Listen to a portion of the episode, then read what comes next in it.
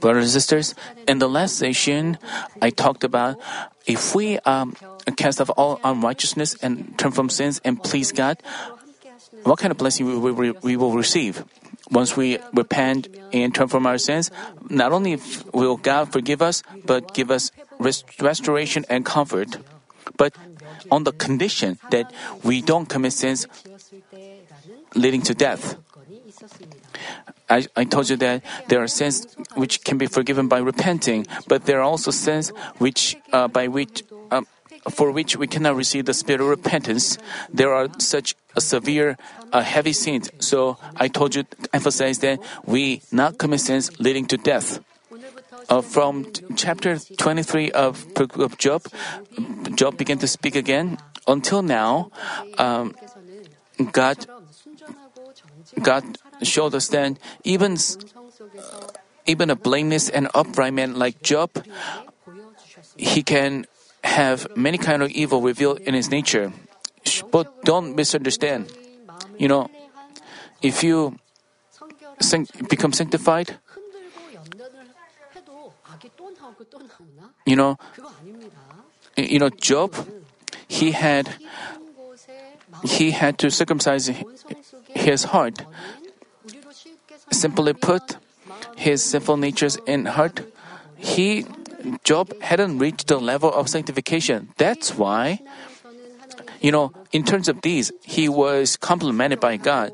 He obeyed and he was called upright.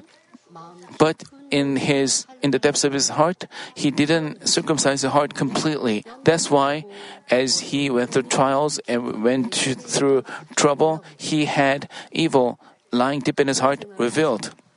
As you lead a Christian life, you know, there are people who complain and grumble.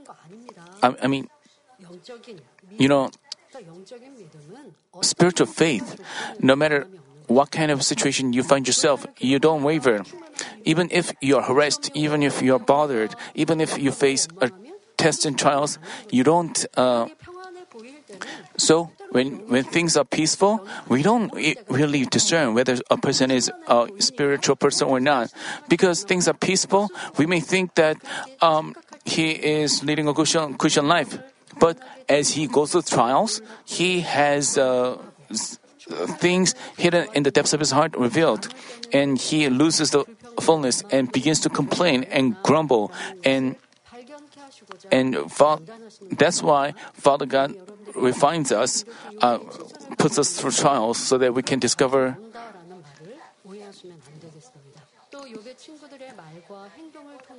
And through the the words and actions of Job's friends, God let us know in detail how ugly and crafty man's heart is. From Job and his friends, we can discover ourselves. Uh, God wants to change and sanctify ourselves. When you are filled up with the Spirit, when things are peaceful, things look good. Even when someone distresses us, we can just smile and shake even when we uh, we can control our f- evil feeling, uh, control our emotions. But but this is not. But you have to be in trouble and trial, and things are shaken, and this is the evil and sin that is in you, and you have to root out such sins and evil. Only then can you become sanctified and true children of God. You know, the the gospel only in holiness is about this. When things are peaceful, when we see a great and amazing works of power, we we can it's easy for us to control our emotions, evil feelings, and it feels like we have cast them off. There there were such times, but in trials, in troubles, we feel like even the things that we thought have been cast off are revealed. And so,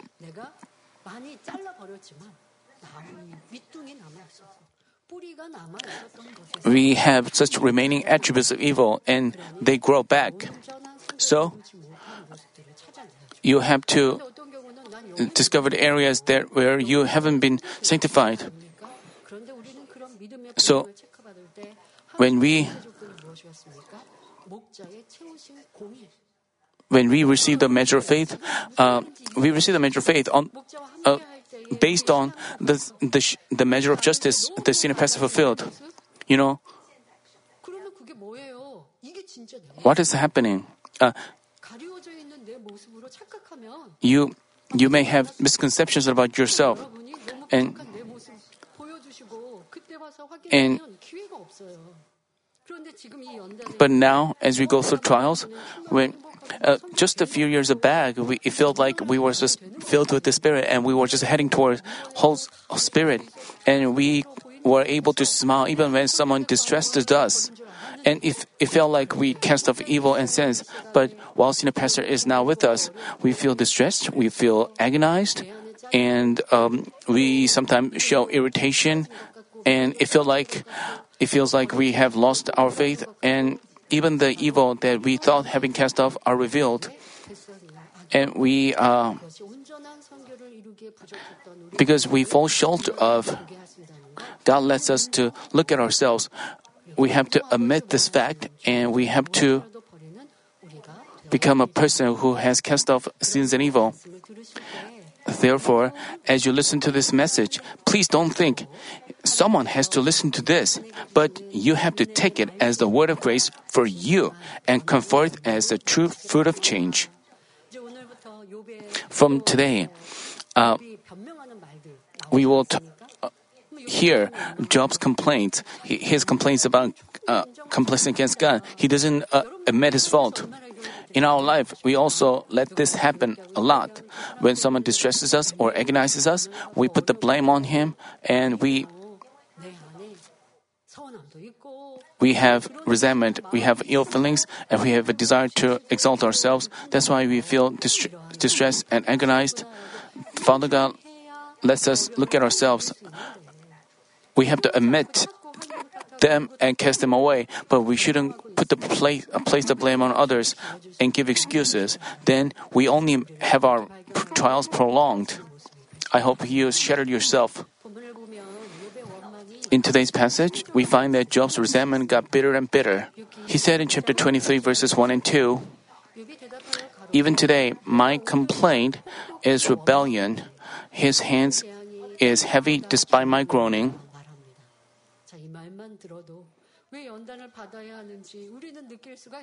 Just hearing this uh, word, we know why trials are necessary. But Job himself didn't uh, discover himself. It's like us. While we show irritation, we don't realize that our irritation has prolonged our trials, but we continue to place the blame on others, on our environment. You have to admit that we are just like Job. Even when God had taken away all his children and possessions, Job stayed patient and thankful without resenting God.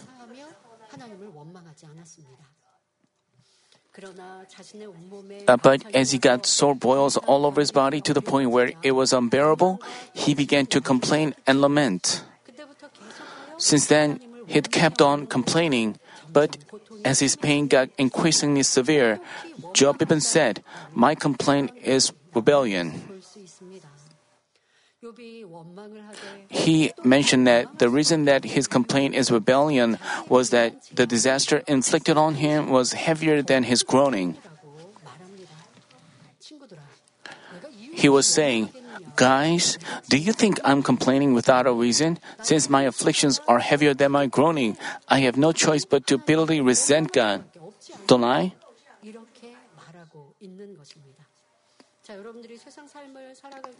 as you live in, in this world, sometimes you you feel like you are making a loss, suffer a loss in your relationship with others. And in your workplace or in your school, you may think uh, you suffer a loss. But if you have goodness, um, you just volunteer to suffer loss. You just, uh, but there are also people who want to show complaint or want to receive compensation, and they go to the person who causes them harm or loss, and they have to show complaints against them, and they also mm, get even with them, even while take revenge, they don't think they are doing evil, and they justify themselves thinking that because they uh, suffered a harm, they are doing that. But having learned about the truth, what should we do? Even when we suffer tr- uh, loss or harm, we, we have to just we have to walk away. We, we, we shouldn't get even with them.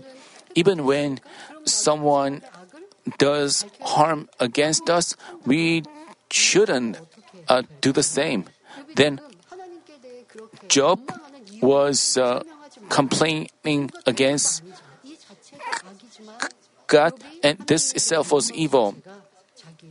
This complaining against God came from his misunderstanding and misconception. He didn't deeply understood God's love, and he thought that God was uh, harassing a righteous person, and his uh, agony and anguish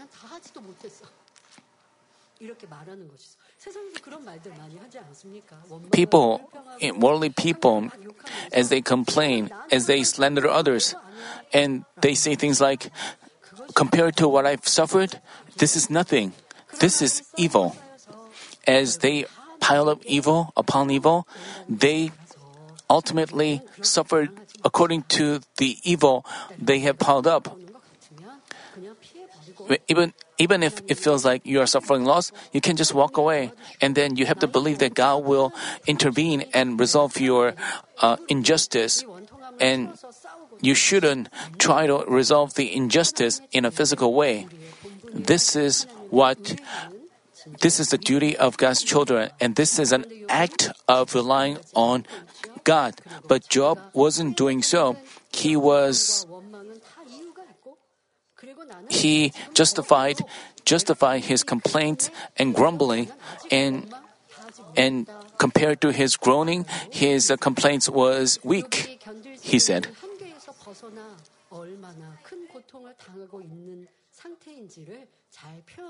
It shows that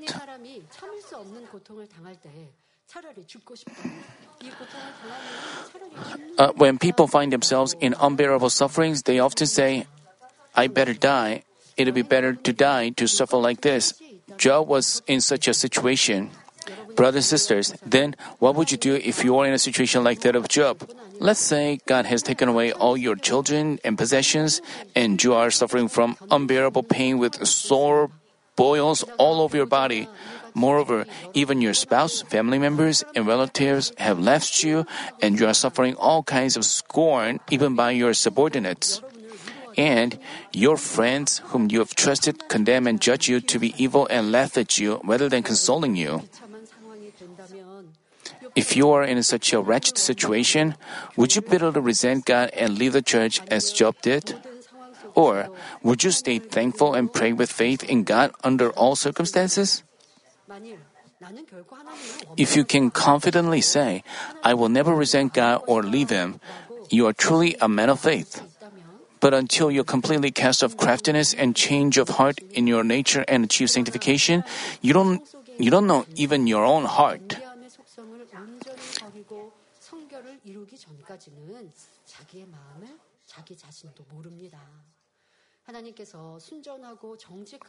Even Job, who was called blameless and right by God and complimented by Him, had all kinds of evil revealed amidst tests and tribulations beyond his control. So, before perfectly achieving sanctification, none of you can be sure about tomorrow. You, what would you do if you are in a Job situation? Would you leave God? You may say, I didn't leave God. I didn't leave the church, so I'm better than Job. You may think that way. You shouldn't think that shouldn't think that way. You know, Job was a man of Old Testament, so in terms of New Testament, he was like, he was a man of pretty good faith, and he had already passed the rock of faith, and he was just a little less than the man of spirit. You may say, I've already received a measure of faith, and I'm I was a man of spirit. So, do you does it think uh, I'm a better than Job? No, because the shepherd fulfilled the measure of justice. So, even if we didn't reach the level of sanctification, we were called a man of spirit. So, we should have tried to achieve sanctification and casting off the roots of evil. But, but Father God gave us a special favor so that's how we are different from Job. Even so, even those people who was called the man of spirit, they shouldn't mis- misconceive that they are better than Job. So we have to look at ourselves exactly. Just because you didn't leave God, just because you didn't leave the church, I mean, when you face just a minor trouble, you, have you lost the fullness? Have you complained against God?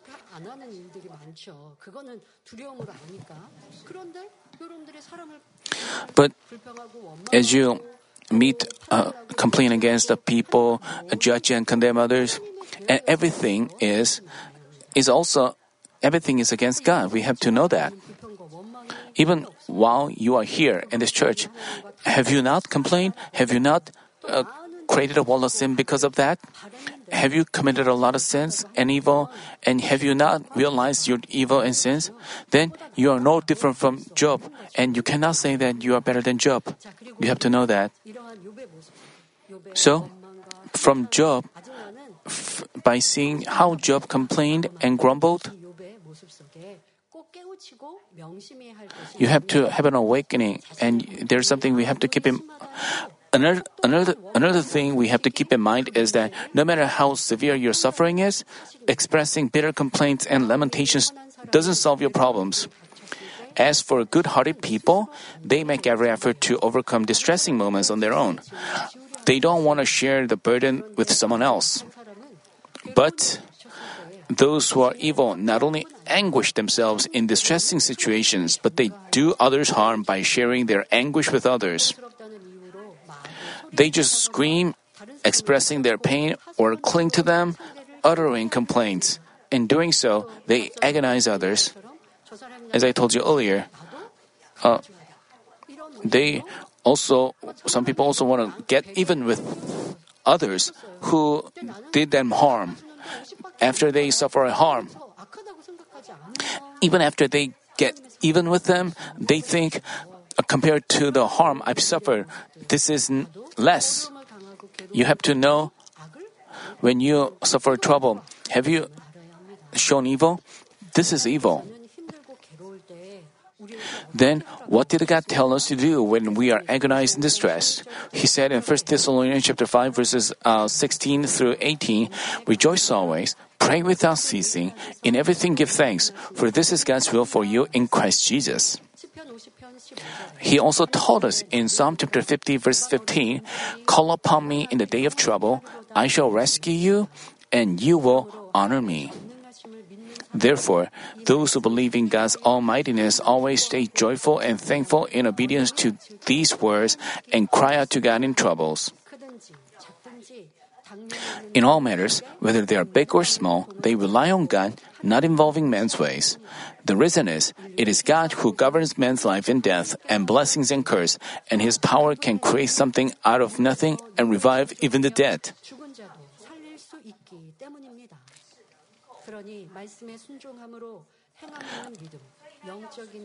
As we obey the word and demonstrate faith accompanied by these, namely spiritual faith, we fulfill the word. Faith is the assurance of things hoped for, the conviction of things not seen.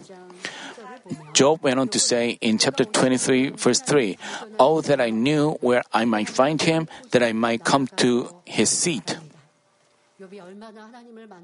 This indicates how eager Job was to meet God. But from this confession, we find that Job hadn't served God from his heart and that he'd recognized God as a being who was far away from him.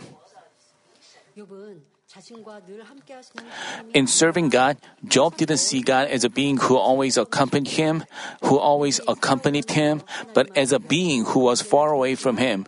We can figure that even though Job diligently gave God burnt offerings, what he did wasn't a spiritual sacrifice but a physical one, focusing on outer deed. If children do their duties to parents only as a formality and serve them with words alone, how sad this would be.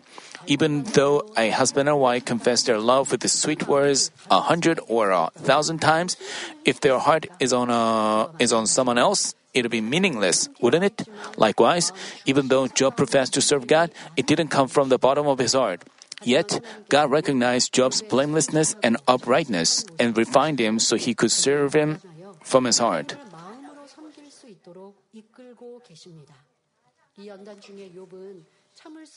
As the afflictions of the trial reached a point where Job didn't Job couldn't bear them, he wondered how he could meet God. If only he could find where God was, he wanted to rush to him immediately and complain. When senior pastor said that while he visited many countries for crusades, he saw many pastors asking with a spiritual thirst, How could I meet God? What is the easy way to meeting God?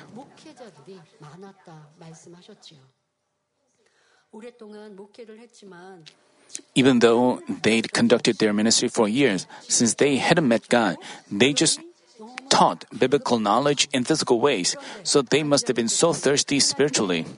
You know, senior pastor taught the words with the heart of God, and and he taught us the meaning of Jesus Christ, which we hadn't realized. So, we hearing that we re- recognize that he was a true shepherd, and most of all, he had um, the works of power accompanied. So it wasn't it wasn't done by men, but by God. You know, senior pastor used to hold um, pastor seminar, and many pastors heard his seminar, and he taught the just a just a little portion of the message of the cross we've learned. He d- t- explained the the meaning. Uh, this is the fundamentals, uh, basics of just the basics of the gospel of holiness.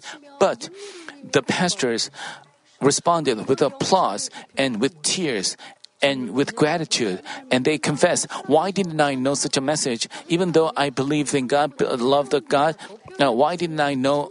You know, they they they were they are better at expressing their mind and they praise with tears and with cheers and and they listen to the message. They confess that they listened to the word. They hadn't heard anywhere else.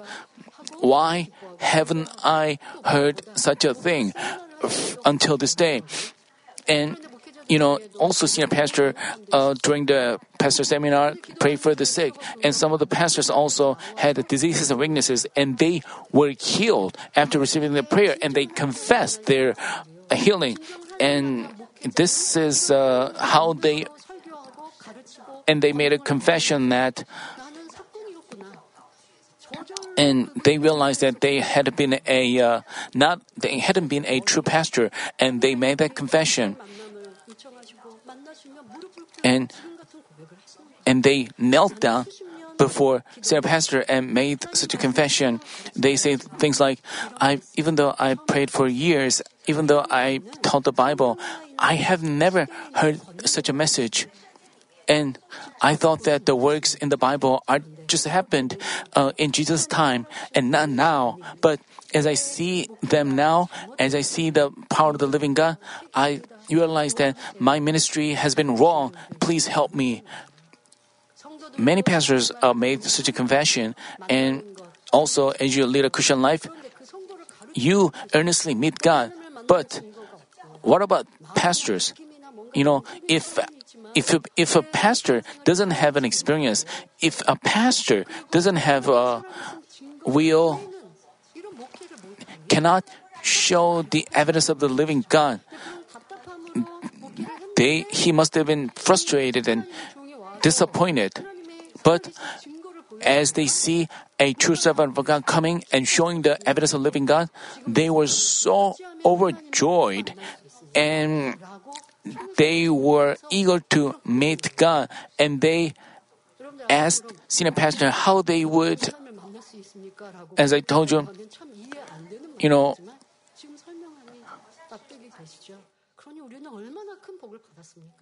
so how blessed how tremendously blessed we are. We have witnessed the evidences of living God. We don't wonder we never wonder where is God? We know how to meet God. We've only learned that.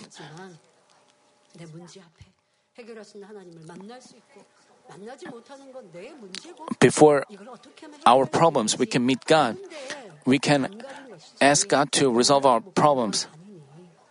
We, we know things, how to meet God, so we are refreshed. But sometimes we lack these, so we stay where we are, so we may feel you know, senior pastor went out and conducted overseas crusades and heard such confessions. At first, senior pastor uh, wondered why even pastors make that confession. You know, those pastors hadn't witnessed such works. That's why they even wondered how they could meet God, how they could receive such power. and they asked him to hold a pastor seminar.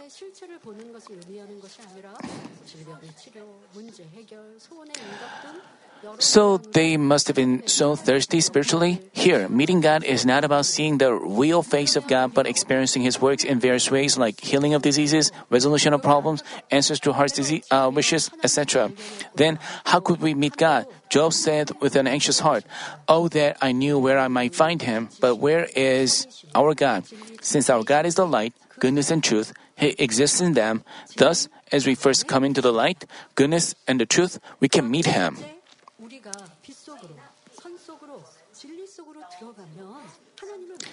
As we first come into the light, goodness, and the truth, we can meet Him.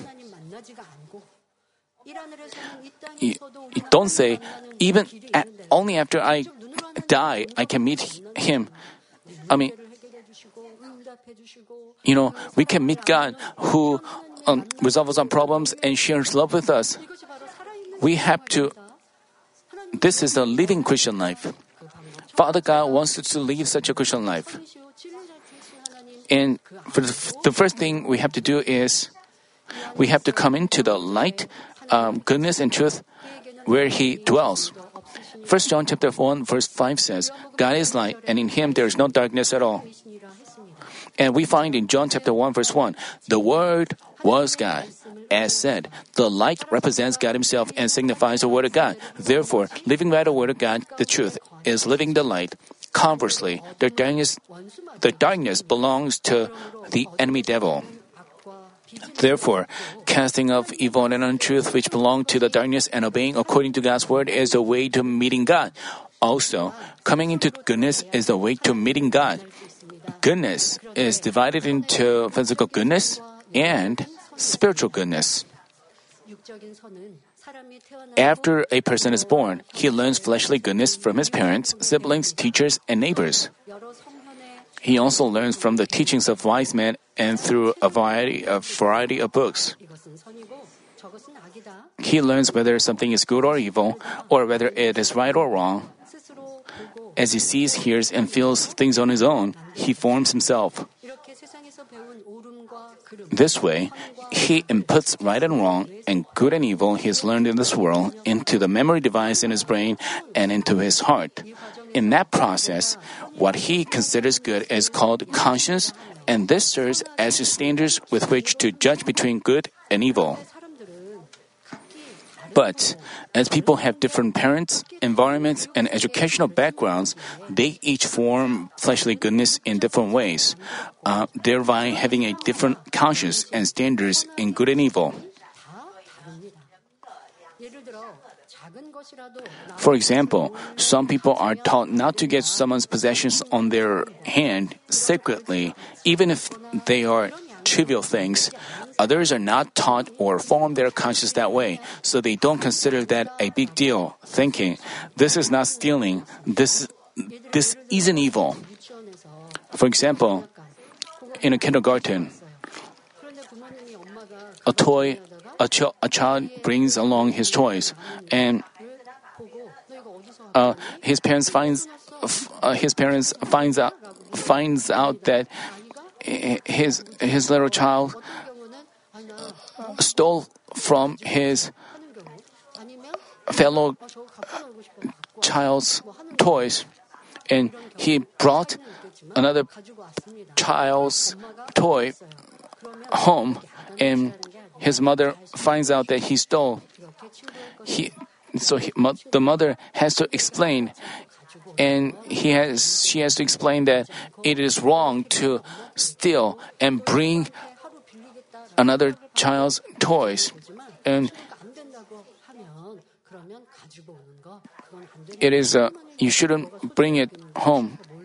Uh, put yourself in his shoes. If the, another child takes away your toys, what would you feel?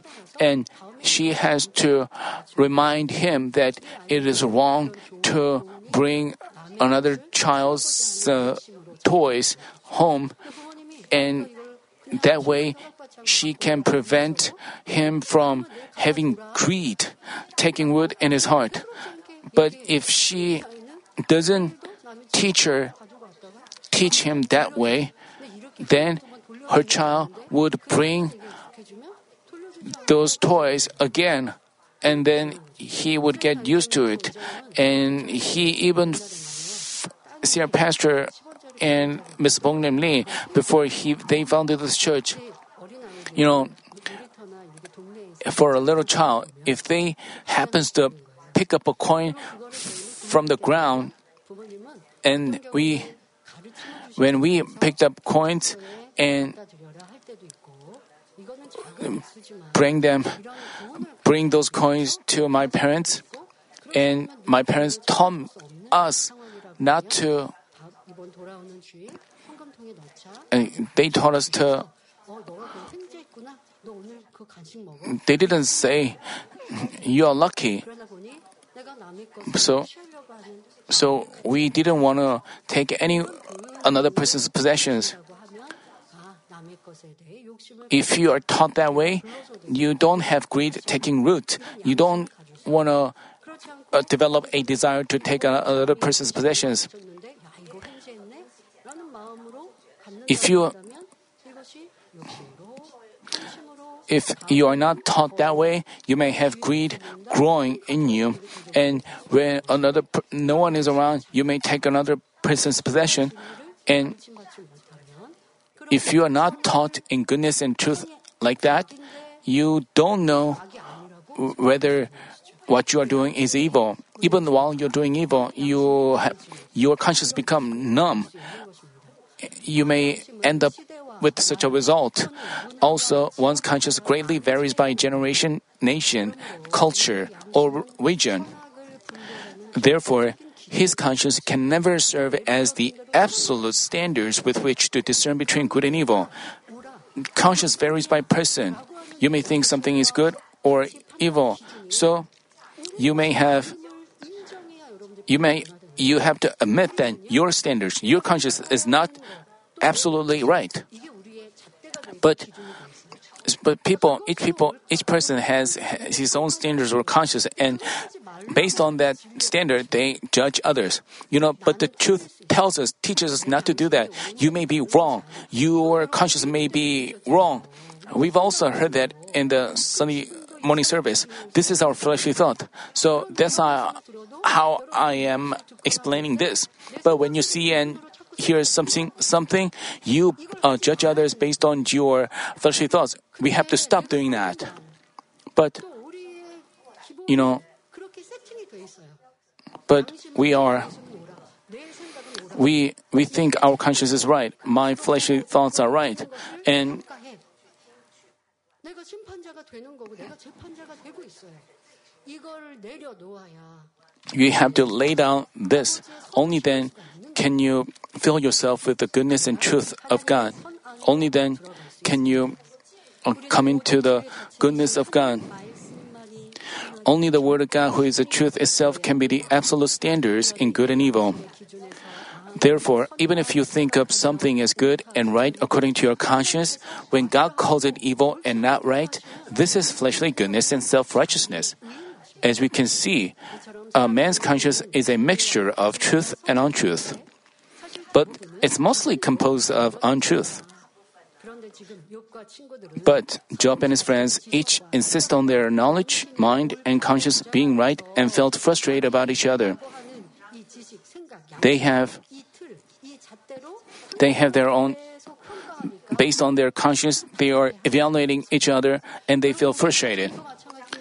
In our families, in your life, among husband and wife, if you don't like your spouse's actions or way of life, for example, a husband and wife each has a different way of using the toothpaste.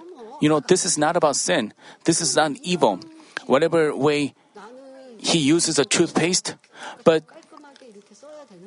a husband may insist on using a toothpaste in a specific way and in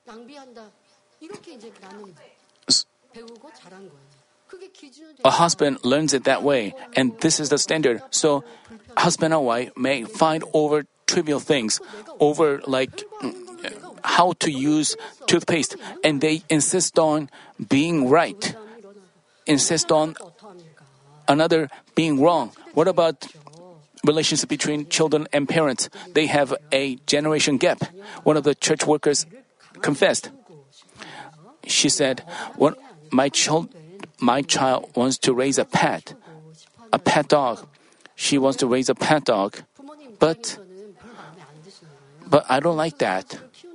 Because once he raises a pet, I also have to take on a burden in I don't want to waste my feelings with a pet, on a pet. And this is how she felt. But her child wanted to get a pet dog. And she is continually and she finally permitted her child to raise a pet dog but but I said but I said because it is not sin or evil, you may you may permit it. You may you may permit it. So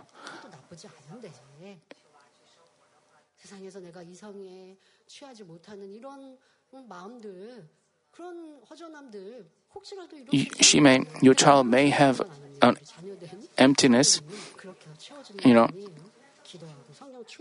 So to fill the void or emptiness, you have to pray. And raising a dog doesn't doesn't mean uh, your emptiness will be filled. But anyway, uh, her parents, you know, raising a pet doesn't uh, lead his her child to deeply fall into the world. So, so I just told her to uh, permit her her child to raise a pet over trivial things, people fight.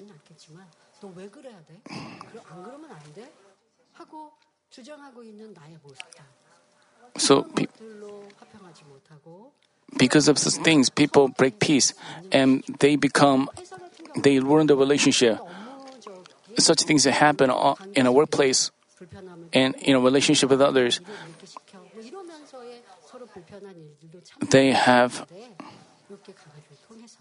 but through the lectures on Job, we understand about how we have to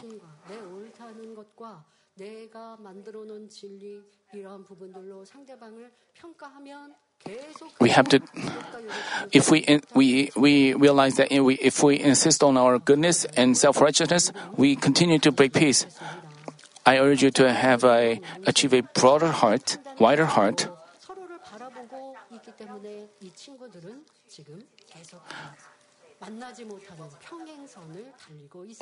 So that's why the Job and his friends were are on a parallel line. But in God's sight, both sides, I mean, Job and his friends were not right. Since fleshly goodness built by one's own standards has nothing to do with God, we are to possess spiritual goodness, not fleshly goodness. We cannot meet God with fleshly goodness. Only with spiritual goodness can we meet Him. Spiritual goodness is the goodness originating from God who is the truth itself. Some church workers say, My parish leader points out, uh, my parish leader points out my shortcomings so I'm very happy they confess, made that confession. Uh, church workers who make such confessions are so happy. Uh, fleshly, with flesh goodness, they uh, we may only give comforting or consoling words, but when a problem when there's a problem, we have to figure out why such a problem happened by hearing the voice of the Spirit and point out the roots of the problem. You know, when you receive a counseling, you may feel hurt, but this is like a spiritual surgery, and you have to say amen and repent and turn from your ways and have your problems resolved. This is spiritual counseling. This is the uh, difference between good, uh, spiritual goodness and physical goodness. And you have, there are also spiritual counseling and spiritual visit. In, but if you only seek physical comfort, only treat others in fleshly ways, you know, then you cannot grow yourself in spirit. You have to examine whether you have done in spiritual goodness and spiritual goodness. You've whether you've only so, sought physical comfort and consolation. You have to examine yourselves in light of this. Spiritual goodness is the goodness originating from God who is the truth itself. Goodness is God's original attribute, and his thoughts and will themselves are of goodness. So to speak, spiritual goodness is God Himself and the Word of truth, which is true and unfailing. Thus, in order for us to possess spiritual goodness, we have to discover our evil, self righteousness, and frameworks we hadn't realized and cast them off. We hadn't realized, I, I mean, we have to discover our evil and cast them off.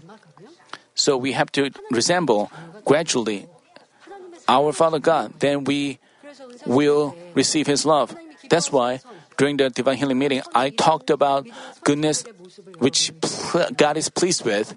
I talked about that. Just hearing about that message, we are moved. And as we practice such goodness, fathers of faith who practice such goodness, they were saved even at the threshold of death.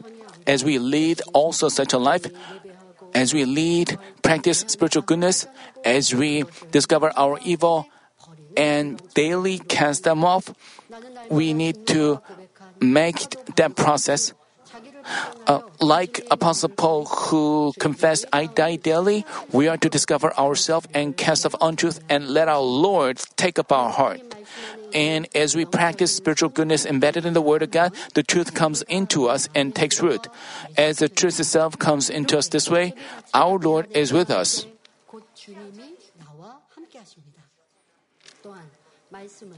Since the Word is the living God, as much as we act by the Word, God guarantees our life. We see things happening according to John chapter 15 verse 7. If you abide in me and my words abide in you, ask whatever you wish and it will be done for you. Therefore, I urge you to cast off fleshly goodness you've developed and replace it with spiritual goodness so that you can always meet and experience God who dwells in goodness.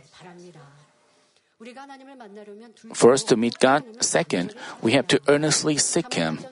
Proverbs chapter 8 verse 17 tells us, I love those who love me, and those who diligently seek me will find me. Then, how can we earnestly seek Him? God promised in Jeremiah chapter 29 verses 20, uh, 12 and 13, then you will call upon me and come and pray to me and I will listen to you. You will seek me and find me when you search for me with all your heart. Namely, if we come before God and cry out in prayer, God listens to us. If we search for God with all our heart, He reaches out to us. In Luke chapter 18, we find a parable of a widow and an unrighteous judge. As a widow who had gone through some unfair situation frequently came before the judge and complained, he resolved the injustice. The judge granted her request not because he was a righteous and good man, but since the widow kept visiting and um, importuning him, he had no choice but to grant that request. As Jesus spoke of this parable, he said in Luke chapter 18 verses 7 and 8, Now will not God bring about justice for his elect who cry to him day and night, and will he delay long over them? I tell you that he will bring about justice for them quickly. However, when the Son of Man comes, I mean, he meant that even he meant that even an unrighteous judge listened to the widow's earnest plea for help. Then, why wouldn't our God of love quickly answer us, his children, when we cry out to him with faith? I ask that you earnestly cry out in prayer with a resolve to meet him, thereby having the experience of meeting our Father, living God.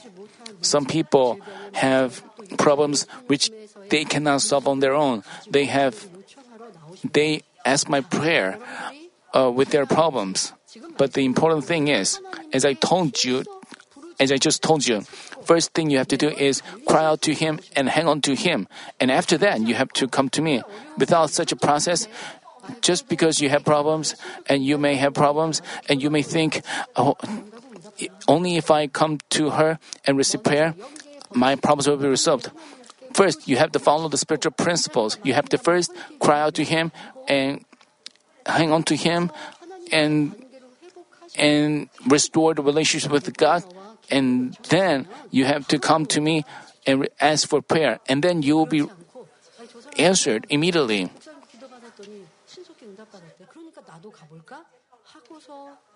if you just, you know, that doesn't mean you, you know, as for novice believers, I mean, you know, you yourselves have to cry out to Him, hang on to Him, and after that, you have to ask for prayer. And this is right according to the spiritual principle. Next, if we love God, we can meet Him. As we find in Proverbs chapter 8, verse 17, I love those who love me, and those who diligently seek me will find me.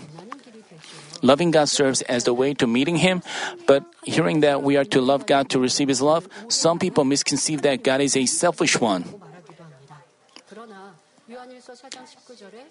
But as we find it, first, first John chapter 4 verse 19, we love because he first loved us. Before we love God, he loved us first. The evidence is Jesus' crucifixion. We find in Romans chapter 5 verse 8, but God demonstrates his own love toward us in that while we were yet sinners, Christ died for us. As unquestionable evidence that He loves us, God sent His only begotten Son Jesus to this earth and had Him redeem all our sins through His sufferings on the cross, thereby opening the way of salvation. We were destined for the punishment of eternal death due to sins, but God has saved us by the price of Jesus Christ's blood and led us to everlasting heaven. Those who realize such love for God from the depth of their heart are bound to love Him all the more. Then, what does it mean to love God? We find in 1 John chapter 5 verse 3, "For this is the love of God, that we keep his commandments, and his commandments are not burdensome." If you truly love a person, you'd want to do whatever he asks you to do. Even if he asks you to do something tough or demanding, you would do it with a happy heart. Likewise, if you love God, we keep his commandments and obey with joy. In 66 books of the Bible are words that tell us to keep, throw away, do, and not do.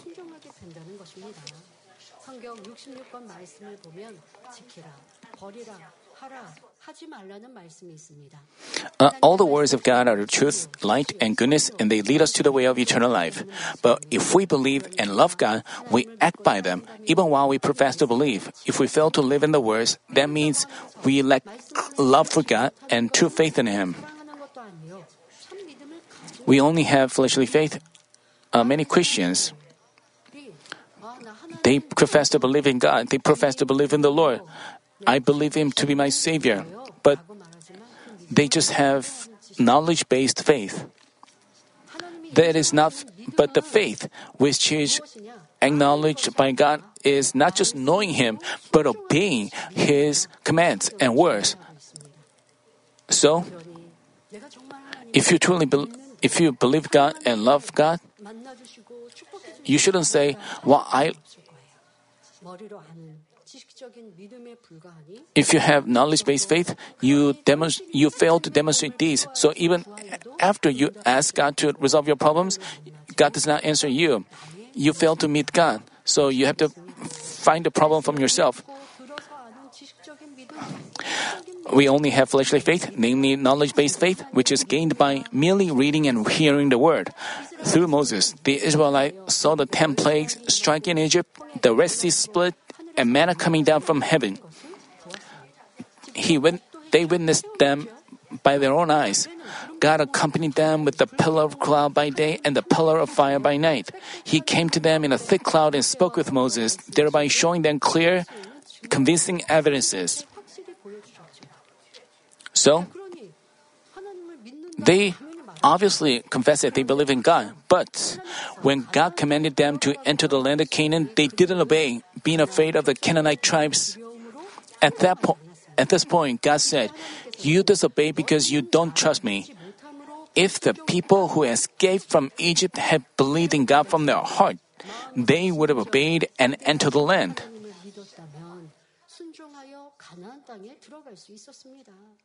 As we can see, without faith, we cannot obey the word. We also have to know that not obeying the word is not loving God. Jesus said in John chapter 14 verse 21, He who has my commandments and keeps them is the one who loves me, and he who loves me will be loved by my Father, and I will love him and will disclose myself to him.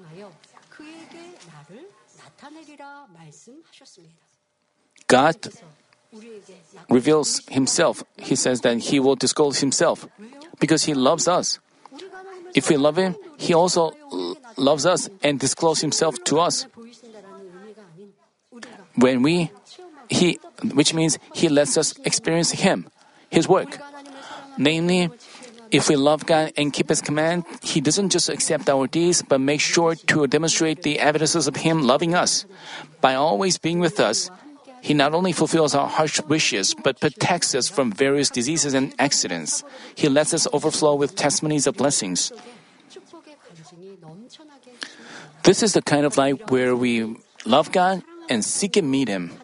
But there are cases where we cannot meet Him no matter how earnestly we call and seek Him.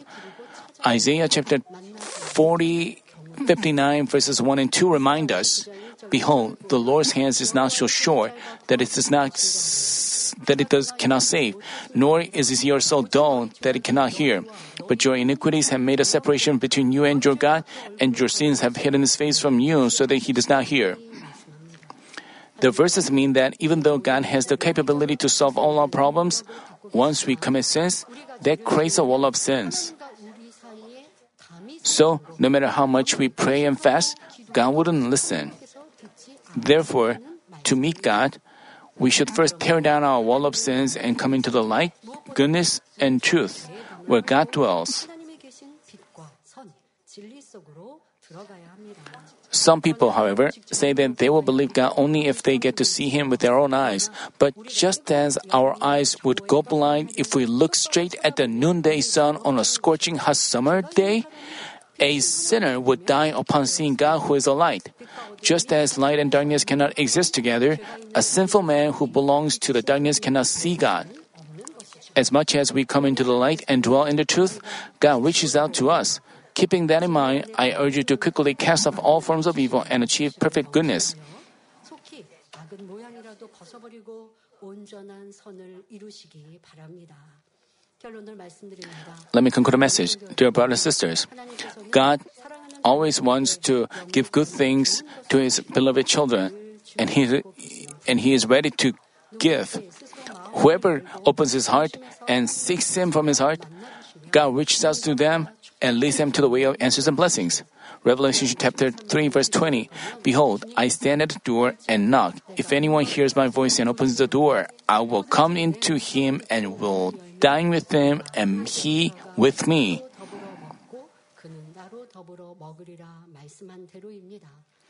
But in meeting God, the most fundamental and important thing is earnestness. First thing we have to do is we have to rid ourselves of worldly pleasures, worldly lust, which prevents us from seeking Him earnestly. Only then we will we become earnest in meeting God. As I explained, you know, you know, as for novice believers, after they come to church, um, you know, but now, but this message is about those who have already met God. Some of you may have left God. Some of you have distanced yourselves from God, and you have and you're presenting. This is not about the. This is not about how a novice believer can meet God. This message does not present the. You may have met God, but at some point you become distant from God, and you cannot receive answers. So you may have found the answers from today's message. If you wanna have passionate relation with God again, and recover the first love, then, you know, you have to earnestly seek Him. And you have to need earnest heart to discover, uh, discover uh, recover your fullness. You have to remove the lust of the eyes, lust of the flesh, and as long as you have them, you don't become earnest. You become you don't don't become eager to meet Him. You may you may think you may have you have to because you know that if you meet God, you are blessed, but you still love the world and the sin. That's why you don't become eager. You have to lay down what you have in your hand. Only then you will have gained another thing. Even while you still hold on to the sin and evil, you cannot. So, you had to become eager by casting off your love for the world, and you have to become eager to meet Him, and then Father God will surely reach out to you. As you humbly seek God, God can come into your heart. But most people, they become humble and poor only when they are in trouble. If you find yourself with a problem or trouble, take it as an opportunity to eagerly seek and meet him. Isaiah chapter 55 verse 6 says, Seek the Lord while he may be found, call upon him while he is near. Therefore, I hope that you come to the place where God is through word and prayer and praise and worship. Then Father God will reach out to you. And as said in Psalm chapter 40, verse 2, He brought me up out of the pit of destruction, out of the miry clay, and he set my feet upon a rock, making my footsteps firm. As said, he will deliver you from whatever trouble you may have. I pray in the name of the Lord that you come into darkness, uh, come into goodness, light, and truth day after day, and meet God, so that you overflow with God's grace and peace and answers and blessings.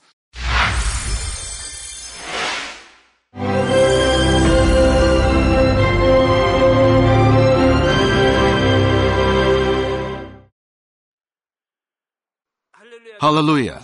Almighty Father God of love, please lay your hands on all brothers and sisters receiving this prayer here in attendance.